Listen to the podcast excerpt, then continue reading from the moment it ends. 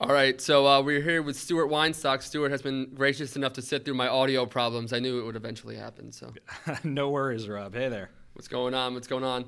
Uh, Stuart was a professor of mine here at Ramapo College, and uh, let's get the question started, shall we? Of course. So, uh, when did you first discover your love for film? Early, early. I mean, I, I grew up, I'm, I'm a child of the 80s, even though probably didn't really come into my own taste until the early 90s. So, I mean, I got to grow up with movies like the Ghostbusters and the Indiana Jones movies and the Star Wars movies. And these things just um, kind of ignited my imagination from a very early age. And I, I think I knew I wanted to be a filmmaker, a director, since I was maybe six or seven. And, um, of course, I don't remember this period as well as as my parents, the people who who kind of tell me the stories about this this time, and um, yeah, I, I guess at, at at six or seven, most kids don't know that there's a director. They don't know that there's somebody behind the camera. That there's somebody pulling the levers and doing these things to tell a story. Yeah, they Yeah. they just assume I, yeah, it's, it's pretend, it's make believe, but but the magic is still there. And as much as I, I got hooked on the magic very early on, and I'm still a fan. I still I still go to movies primarily to enjoy myself and to get lost in a story being told well. Uh, but Was yeah, there from a very early time, I knew I wanted to do this. was there a film in particular that really like for me like I, I like uh, Star Wars Oh, yeah. was was my first thing that I was absolutely infatuated with. Was there a film in particular that was your first that really kind of set you off into the world of filmmaking or another? Sure. I, I, I remember watching Star Wars on, on VHS with my dad, and like that became certainly I, I, one of the better generational experiences we have, sort of as a culture. Like I. Yeah. I made a point of going to see The Force Awakens with my dad a couple of months ago, and, and it's cool. great that, that that's something that, that can be shared uh, and, and is so widely shared. Um, Star Wars, though, isn't the the franchise that I, I kind of would go to the battlements for as much as as much as I loved those three original movies, or you know the first trilogy, uh, however you want to think of it. Indiana Jones is, Yeah. is my jam. Tho- those are the movies that, that I, I can debate endlessly. I'll defend Crystal Skull when needed. And uh, I, Were you the I, boy with the baseball cap? Was that you?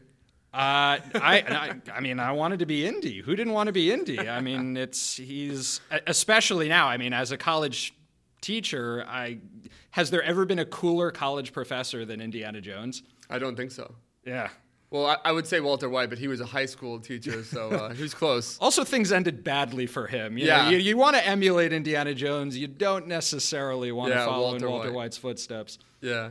My uh, fiance, I said it right that time. There you Uh, go. She is um, getting back. She, for the longest time, she didn't want to watch Breaking Bad, and uh, she she just goes through through these seasons one after the other so quick. It, it's actually quite impressive. But I've been kind of reliving the magic of that show, so uh, that, that's some some good filmmaking right there with Breaking Bad. Oh, absolutely. It's really cinematic television, and at a time when that was something that we don't take for granted quite as much as we do now. Right. Uh, just gorgeously shot. I mean, it's it's a western. Yeah. Done for TV, and it doesn't in any way look scaled down. I mean, if you look at even the great shows, your your West Wing, NYPD Blue, um, Hill Street Blues, the, the things that came before it that that mash that people consider canonical TV is still primarily a lot of close-ups, a lot of sort of cutting back and forth between talking heads because it's formatted for a smaller TV screen. But Breaking Bad doesn't care about the size of your screen. It's Right. it's trying to deliver a movie experience at home. And there was a uh, this is kind of a side note here, but you know that's we we, we I love those in this digressions. Yeah, yeah, yeah. There's gonna be a lot of them. I can assure you. Cool. Uh, I was once told I have the attention span of a squirrel, but uh, I, there is a really cool thing for Breaking Bad fans. It, it is the um, forgot what it was called, but it, it was a, a digital book on, on the iPad. I'm not sure if you're familiar with it, but they have uh, an ex- extensive behind the scenes footage, and they went to really great lengths to to, to get these shots. There are cranes and and just you know just the, the effects to get these li- the lighting shots they do. The lighting alone, Yeah. is really great. And they and they talk about how um, there's no spoilers here, I don't, I don't think, but uh, how the show's been off the air for two years. I Yeah, mean, I- yeah. You can say anything you want. yeah the two years I think is Yeah, the limit. right. Um, but but uh, they talk about how they were lighting the the house and the, that throughout the duration of, of the of all of the seasons it gets darker and darker and they said by the end they kind of ran into a problem because they were on set and the lights were basically off and and all the lighting guys were going it's got to be dark and then you know so it was kind of Yeah. a, a fight on, on, the, on the set but that's kind of cool so uh, for That many cool. for many creatives, there comes a moment of passion where uh, it becomes a career. And uh, obviously, filmmaking is, is your career. Filmmaking and teaching is your career. Um, but w- when was the moment where you went from being an avid film fan to saying, I want to do this for the rest of my life? So I, I always knew that I wanted to do it, but I wasn't that kid who was running around in the backyard with my dad's camcorder. I, I was always sort of thinking on a Hollywood scale. So, you know, no idiot is going to, or I, you would have to be an idiot to give a 12 year old $50 million to make an action movie. But like, that's what I was thinking. That's what I had in my mind's eye. And I, I wasn't the type to, I like, if you have you seen um, me, me and Earl and the dying and the dying girl? I don't think so. So that's that, or I'm not as uh. I think "Be Be Kind, Rewind" is uh, the Michel Gondry film from a few years back with uh, Jack Black and Mos Def. Either way, both both are sort of movies about amateur filmmakers where you see uh, these film fans kind of um, doing like like trying to remake Ghostbusters and other big Hollywood blockbusters on a ten dollar budget. Right. And so this is all, all a very long winded way of saying, as fun as that looks, that was never me. Right. Instead, around the age of 13, 14, I started reading screenwriting books and realized I could actually put this stuff on the page and um, kind of get realize realize a vision that way, tell a story that way. And one of the the perks of being self-taught is that there's nobody there to sort of tell you to slow down or that you know you, you can work you can work yeah. on exactly what you want to work which for me meant writing this thing wildly out of order never outlining uh, which i now rely on quite a bit um, and I mean, of course, that first script is crap. I mean, it's not, that's, it was a necessary exercise in the Do you learning still have curve. it, or- Of course, Yeah. I, I, I I'd have love it, to but read it. it's it's it's unproducible. I mean, it's it's it's totally indulgent. It's the work of a fourteen-year-old. Yeah. Um, but what's great that though about being self-taught is then getting to a, a college situation, a grad school, a film school situation, where then all of those lessons I thought I'd learned from books or that I thought I'd picked up from articles, from from seminars, from you know the the Robert McKee type thing that you see in, in the movie adaptation. Uh, I did all of that, and then got to an actual classroom, an actual workshop with. Um, sort of experienced professional instructors and classmates who were also artistic peers who were able to sort of look at my self-taught work and say, no, no, no, no, no. Yeah. This is how you do it, and I- I'm Yeah. infinitely better at it for that experience. Yeah, I had that that same experience here at Ramapo, um, and you referred to uh, you know outlining. Um, with graphic design, it's about the grid. It's, a, Yeah. it's it's about all you know the, the research and, and and when you come to college, I think that I think people are looking for th this great grand experience of really learning, and I, I don't think it's necessarily that. I think it's kind of you know ironing out tho- those um, assumptions that you had and, and kind of putting you on the right track. It's kind of like a stepping stone. Uh, you went to Columbia University, correct? I did. I got my BA and my MFA both from Columbia. and then you were an adjunct professor there, right? I, I have been. I still am. I've an been on your there. LinkedIn. yeah, uh, it's you know it's out it's out there for the for the for the general public. Um, Yeah. And I, that that was a great experience. And what I found in so I, I just to sort of separate briefly college Mm-hmm. from grad school. What I what I loved about college was the, uh, getting a liberal arts education, reading the Iliad and the Aeneid and and and classic works of sort of Western philosophy, Western art, all of that stuff that you know pops up in in writing, in filmmaking, and all of those influences are there to be seen. It's just. Um, well, it, it, I- you know, on one hand, there's sort of like the, the Joseph Campbell idea, like we're all telling the same story essentially. Yeah. that that it boils down to the same hero's journey, There's but like also yeah, yeah. yeah, it, beyond that, it just learning craft Mm-hmm. from from great writers is something that I, I wouldn't have done on my own.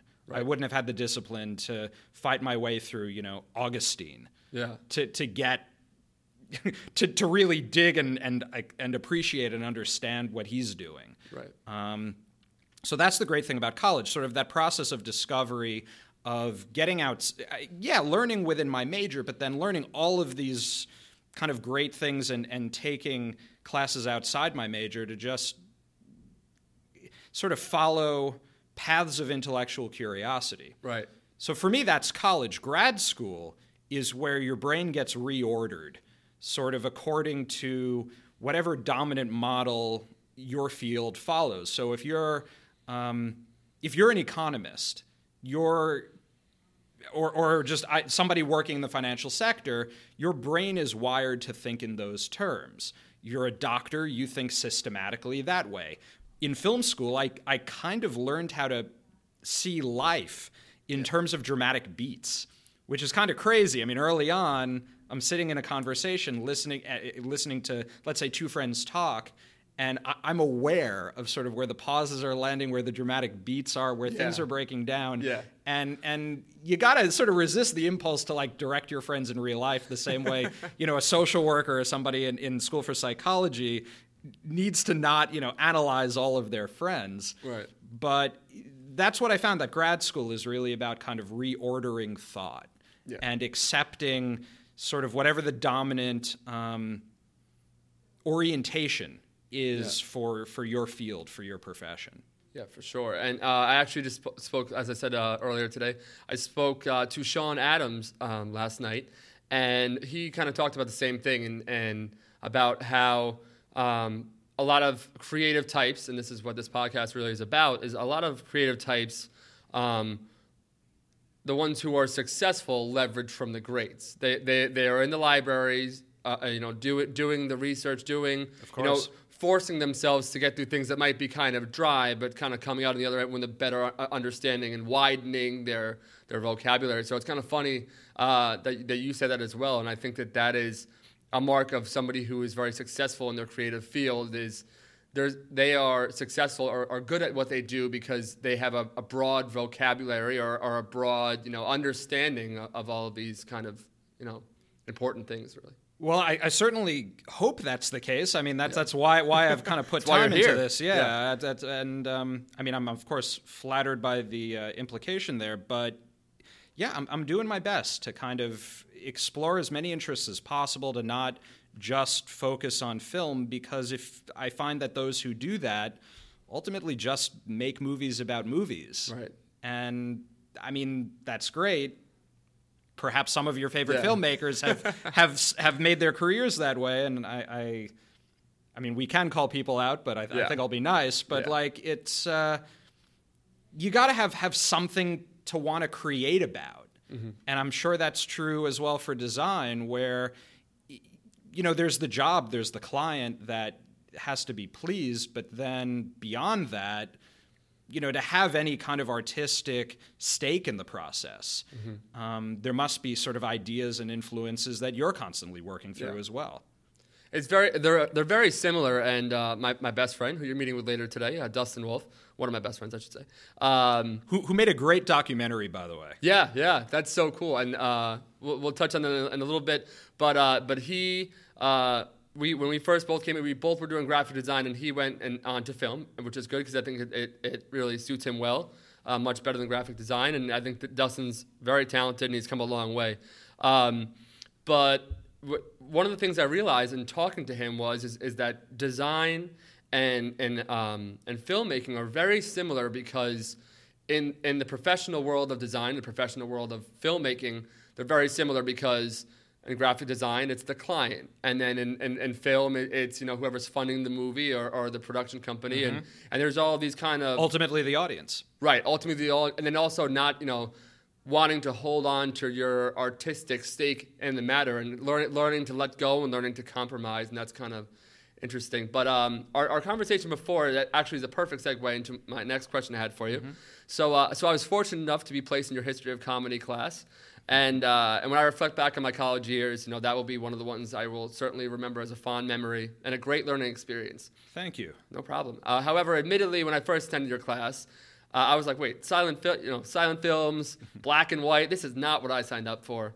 But as the class progressed, um, you know, I realized that the art of filmmaking is really built from, and comedy is um, built from the momentum of the, of, you know, the generations before. Now I find myself watching, you know, these Buster Keaton mov- films, and my fiance thinks that I'm out of my mind. Nice. Wait, what was the term that you said? I like that term. Future wife. Oh, near wife. Near wife. That's is, it. is the one I used during my engagement. Yeah. Yeah.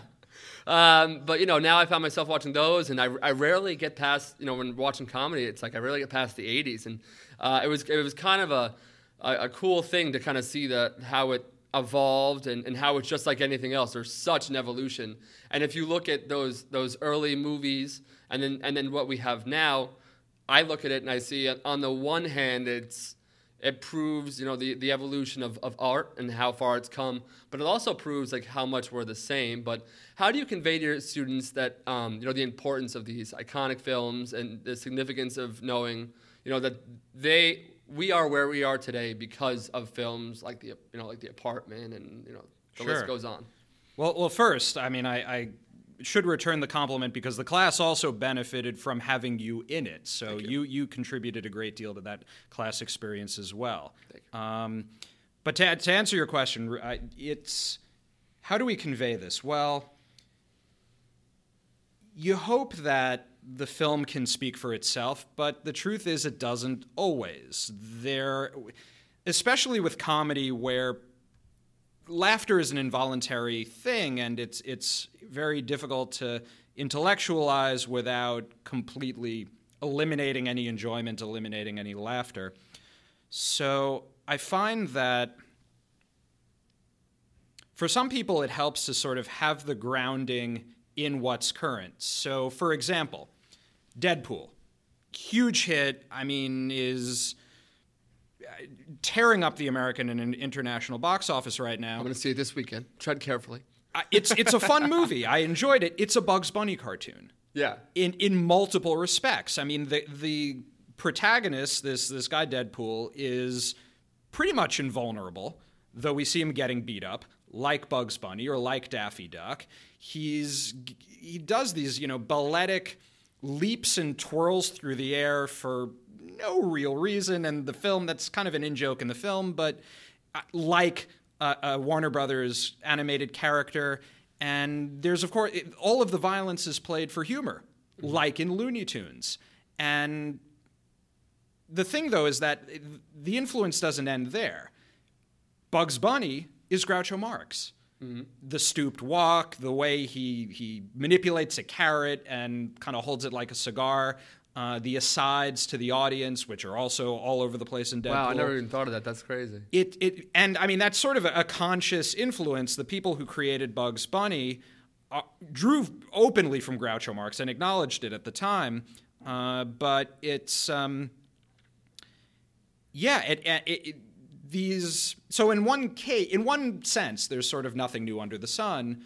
But in another sense, each generation is taking these same ideas and taking ownership of it, redefining it in a way that's going to be most appealing to us, right as our forefathers did for themselves. so I, I find that's a, a very useful route to help students in 2015, 2016 understand and appreciate what's going on in, in films that are culturally removed from them. But to, to sort of circle back to what I said about college and grad school, once you've had your thinking reordered a little bit, once you've been exposed to uh, a lot of cinema history, you had a nice immersion in silent film, and you can kind of accept the things that are dated about these movies and, and kind of tune them out Right. when you watch them. You know, sort of get used to the Yeah. rhythm of them and, and that kind of thing. Uh, that's when that's when you can, I think, enjoy them at their purest Yeah.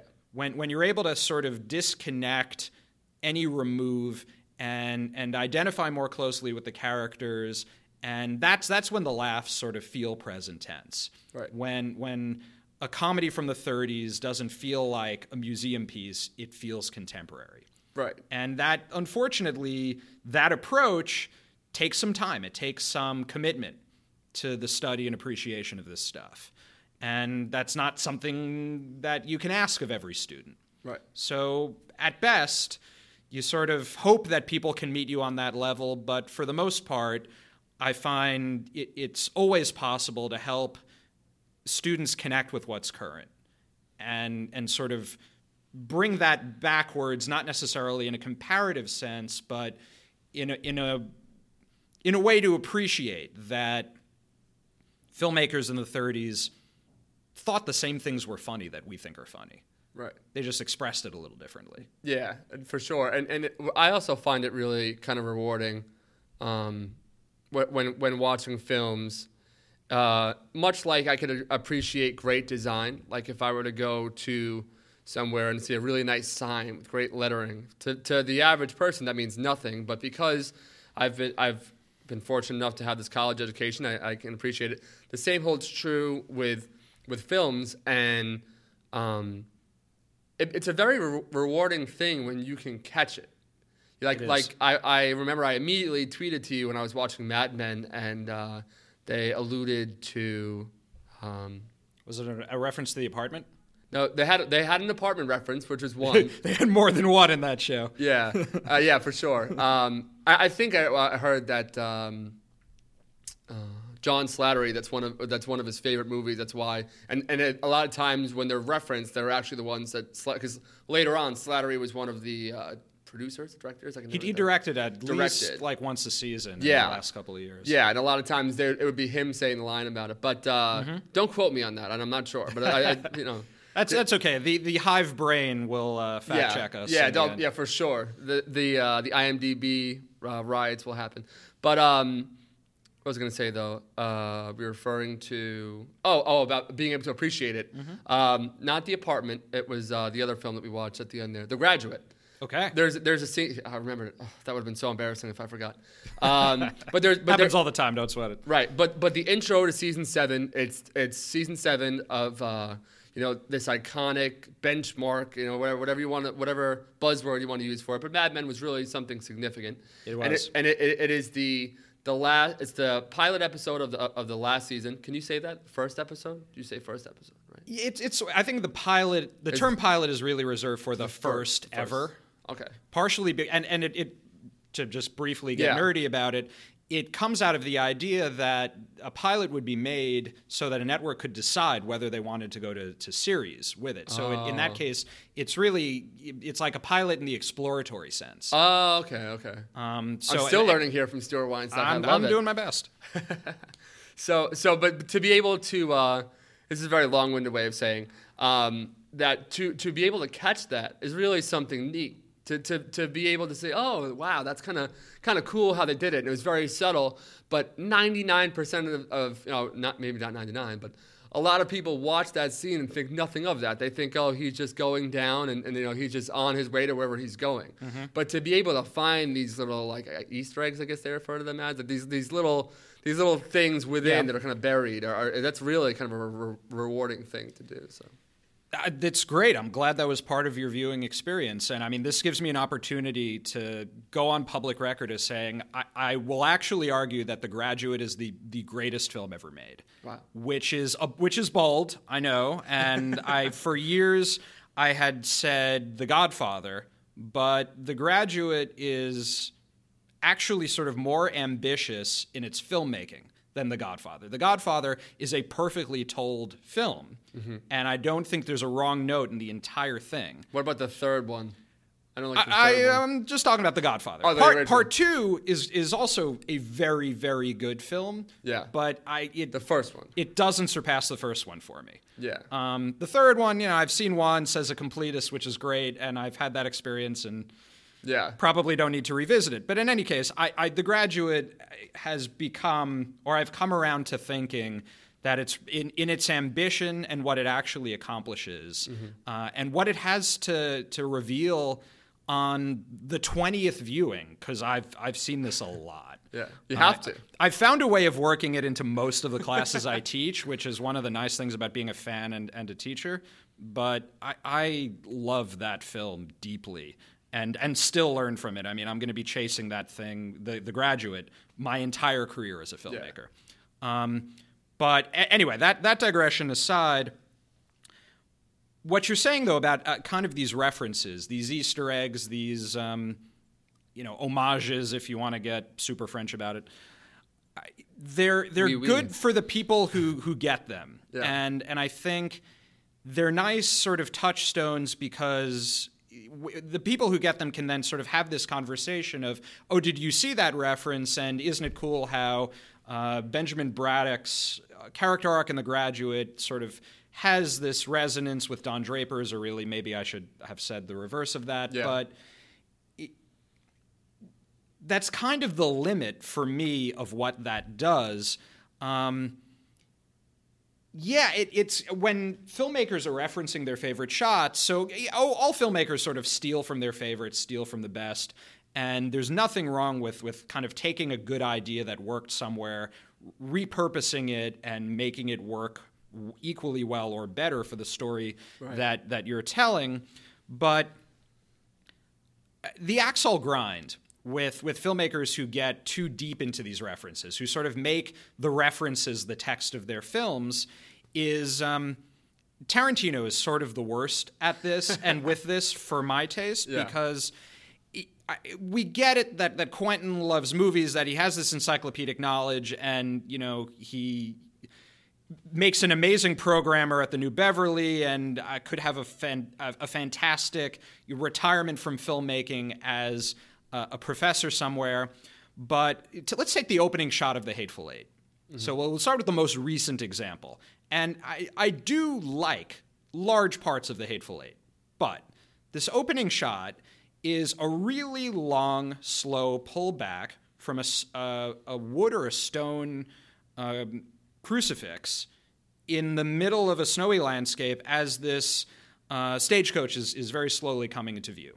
So people say this is an, uh, an homage or a reference on two different levels. People talk about the stagecoach being a reference to Lawrence of Arabia, the way uh, Omar Sharif sort of uh, just appears out of the desert and rides in from the very distant background, almost like a mirage coming to life. And yeah, that's an awesome shot, which looks fantastic when projected in 70 millimeter. And like David Lean is is a- a very accomplished and interesting filmmaker. The problem with it is that stagecoach is only half the shot. The other half of the shot is this crucifix that's in the middle of nowhere, which is something that Quentin is pulling from Italian westerns, from the work of uh, Corbucci, Leone, uh, and, and others who are now escaping me in this moment.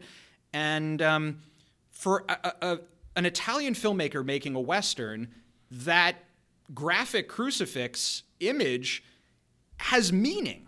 It has deep religious resonance. And a lot of the Italian westerns are about sin and redemption in this very Catholic sense. Yeah.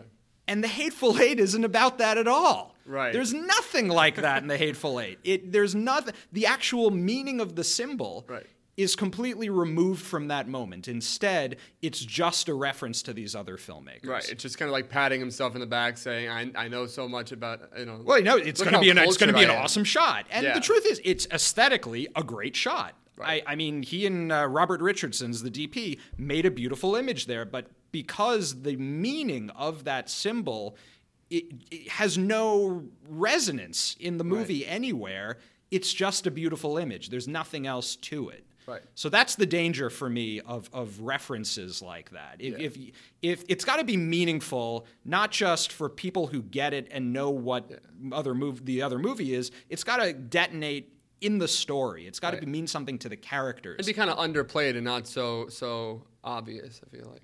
that's always nice too. You know, Billy Billy Wilder had a, had a lot of great stuff to say about screenwriting and said, you know, let your audience add up two plus two equals four. They'll always thank you for it. You never need to Yeah, give them yes. the equals four part of that equation. Yes, I, I agree with that wholeheartedly. And uh, again, a lot of ties, you know, a lot of what you're saying really ties in with design, and that's not what I'm trying to do today. But it's just kind of funny because, It's really cool to hear the overlap, though. Yeah. I Oh, mean that absolutely. that's interesting to me. yeah. Okay, films evolve through the creative process. Um, a lot of times, and uh, especially from editors, you hear this, you know, that, that it's in the editing. Some people say it's in the directing. Uh, where do you think that that um, great films are made? Is it the culmination, and is it how they all play together? I mean, this is a question that's a loaded question. Well, well, my favorite cliche about this is that films are made three times: first in writing, then in production, then in editing. And I, I there is some truth to that. Uh, what I love about film is that it's an inherently collaborative medium, at least as intended. Now, I'll I'll toss in a I'll explain my qualification here, but typically, nobody makes a film on his or her own. There have to be other people involved. There have to be there has to be people in front of the camera, behind the camera, uh, somebody to shoot it, somebody to edit it, and in those collaborations. I've found the most rewarding creative work of my life. I mean, there's nothing more satisfying to me than being on set and having somebody come up with an idea that either you know conveys a moment, uh, tells part of a story, uh, an image, and anything, a performance uh, note that an idea that I never could have thought of, and and that's why that's why I love do I, I that's why I love filmmaking. I, if if I wanted to if I wanted to express myself with an art that I could do entirely on my own, I would be a writer, I would be a painter, I would be a sculptor, something that's uh, inherently solitary. But because film is by its nature collaborative, it, it, it, it feeds on this kind of hive brain. And just the process of not only those moments of discovery when somebody has an amazing idea, I, I mean, that's satisfying and, and there are so many great anecdotes in film history about things that just happened accidentally. But the process of getting other creative people to deliver their best work is actually my favorite part of directing. It, it, it's reading other creative people, seeing where their strengths are, encouraging them to dig deeper into what they do best, helping them sort of find solutions to problems as they arise, to sort of counter weaknesses as they are. That, that's how I would define directing a film. And, and that's my favorite part of, of the process, bar none. Um, so to explain, though, the, the qualification I was going to toss out there, or, or th- I- that I am tossing out, Right. with YouTube, we now have this whole concept of the solo creative, somebody who just sort of delivers it into their webcam or into their podcasting mic, um, and and in that case, it is sort of a solitary individual with total creative control. And there has been some great discoveries of this uh, sort of new concept because uh, the economics of filmmaking never really allowed for this. For most of its history, I mean, when you're shooting on celluloid, on, on plastic film, that's a really expensive thing to do, and it requires a lot of creative hands and a lot of money just to get something shot, much less edited and seen. Now, with digital, now with the ability of any average Joe or Jane to pick up their iPhone and, and or you know any smartphone and create something that's tremendously democratizing, but I don't think we've fully figured out what effect that that has on the process. And I think we're headed towards some interesting hybrid now of film as this collaborative art it's always been and this idea of the sole creator gaining some strength. Uh, it's not the way I, I like to work. I, I really thrive on having other people to bounce ideas and inspiration off of. But I, I can see there are people already in the creative ecosystem who are doing very well kind of on their own. And it'll be interesting to see how that pans out. Yeah, and that, that leads me into my, my last question. You kind of uh, started to, to go on that and, that, and that's great to hear because uh, the the conversation that's been that I've heard a lot from um, my friends that are filmmakers and, and in the media is talking about how well we don't want another you know we don't want another Iron Man we don't want another but but uh, you know because people are, are pirating movies or you know what whatever and yet hundreds of millions of people around the world very much want another Iron Man. Yeah. And there's no denying the commercial power of Right. that. But please continue. No, no, absolutely, and, and there's definitely a place for them. I, I, I enjoy the Marvel series myself, all all of them, and um, but there's kind of people say, oh, well, they don't make movies like they used to, and I think one, one of the reasons why they don't, t- tell me if I'm wrong here, but is, is because you know they have these blockbuster kind of things, but things that are that are taking risks, much like they did, you know, in, in uh, Chevy Chase and all those guys. They kind of did things that were a little bit um, could be seen as off color or off putting, and, and they kind of they, they weren't they weren't playing it safe. They they, they wasn't it, you know there were a lot of risks they were taking. Um, do you think that, that that is true? Do you think that that the reason why is because people are kind of just they they want sequels. They want uh, wh- why is it that that happens in film? Why is it that you, you don't get movies like you know Goodfellas or, or things like that? Well, it's a tough question to answer in a concise way, but I'll, I'll do my best to sort of give you a, a, a survey of why why this is and how this is. Uh, first, I, I subscribe to the idea that that some may say there's nothing new under the sun. I think there are just p- persistent trends in creative work. So I, I disagree that there are absolutely. Um, I, I disagree in the sense that there are, are 100% filmmakers, comedians, you know, pick your field, people taking risks today as there were 10 years ago, 20 years ago, 30 years ago down the line. The terms of what those risks are change a bit. And I think you need to be very nuanced in how you look at sort of what's safe, what's commercial. Every era of filmmaking has groundbreaking and and ambitious and good content being made, and also has really cheaply, quickly made crap. Yeah. And that's that goes back to the birth of the medium.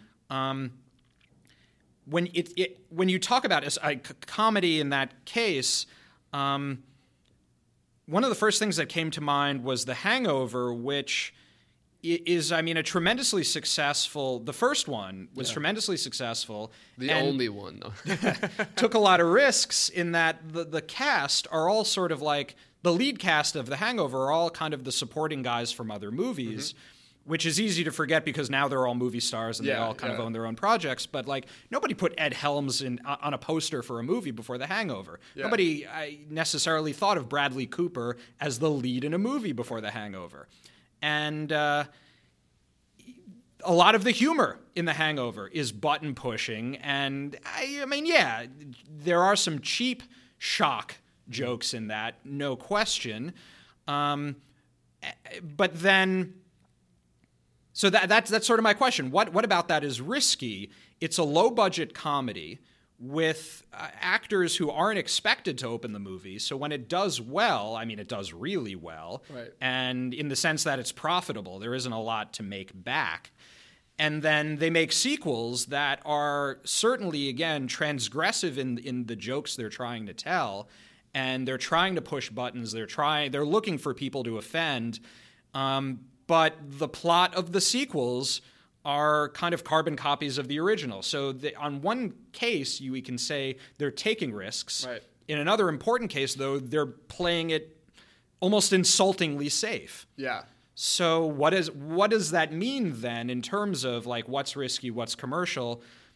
You brought up Chevy Chase, um, Love Chevy Chase. And he he made a lot, of, uh, uh, some really great stuff, but then also a lot of down the middle commercial garbage. Yeah, I agree with that for sure. Um, and like I, I think we could probably agree one of his best films, Caddyshack, is both of those things yeah. on one hand, it, it's got the National Lampoon guys and Harold Ramis, you know, working at, at peak efficiency. They're they're sort of at their best, but the shoot of that was a kind of a legendary shit show. Yeah. And a lot of the humor is pretty safe and lowbrow. Um, and yet, it's still a beloved film. So I, I find really it, it's kind of hard to draw broad generalizations about what's commercial, what's safe, what's risky, you know, what's uh, groundbreaking because some of the stuff that sticks around that that become our classics are really kind of a hybrid of all those things. Right. Yeah, it's true. So that's that's my best a- attempt at giving That's you awesome. a, no, a short great answer, to that. I've always wanted to know, but uh, I know you have a class coming up. Thank you so much for meeting with me today. oh, it's been fun. Thank you. This has been a lot of fun, and uh, whenever you can, we need to do a Mad Men episode. You need to re- go back and rewatch. Happily. And we we were gonna, because I have been meaning to have a, you know, nobody, nobody wants to have these conversations. They don't, they don't want to go deep with me. But you're, you're, you're like me, like I will go yeah. deep. I the problem is now there's so much good TV, and Yes. I'm I'm watching more of it than I should. So already I've had to kind of clear mental real estate for the new Yes. stuff. So I, I would need a refresher, but I, I got a great link for you that kind of summarizes each episode and and and will help jog your memory. Yeah, I mean, I love the Vulture recaps. Matt Zoller Seitz's stuff on it that got reprinted in this book called uh, The Carousel Yeah. uh, is really excellent. And Yeah. like, there's so much great writing about Mad Men too that. I mean, we could we could get the refresher just by reading and then do our whole other layer of it. Cool. So I guess I, and that's that's sort of a good note to end on too. Kind of a definition. What's great art? Something that we still want to talk about Yes. long after experiencing it. Something that defines your life. I mean, there there are episodes like the suitcase, for example, is Oh, God, I mean, yeah. That was like, I don't know what it was about that episode. I just wanted. I just wanted to cry at the end, and I never want to cry. And it wasn't particularly Mm-hmm. sad, but it was just like it resonated with me like so much. And that's what we're going to talk about in our next episode. cool. Awesome, Stuart. This has been fun. Likewise, Rob. Thank you for having me on this.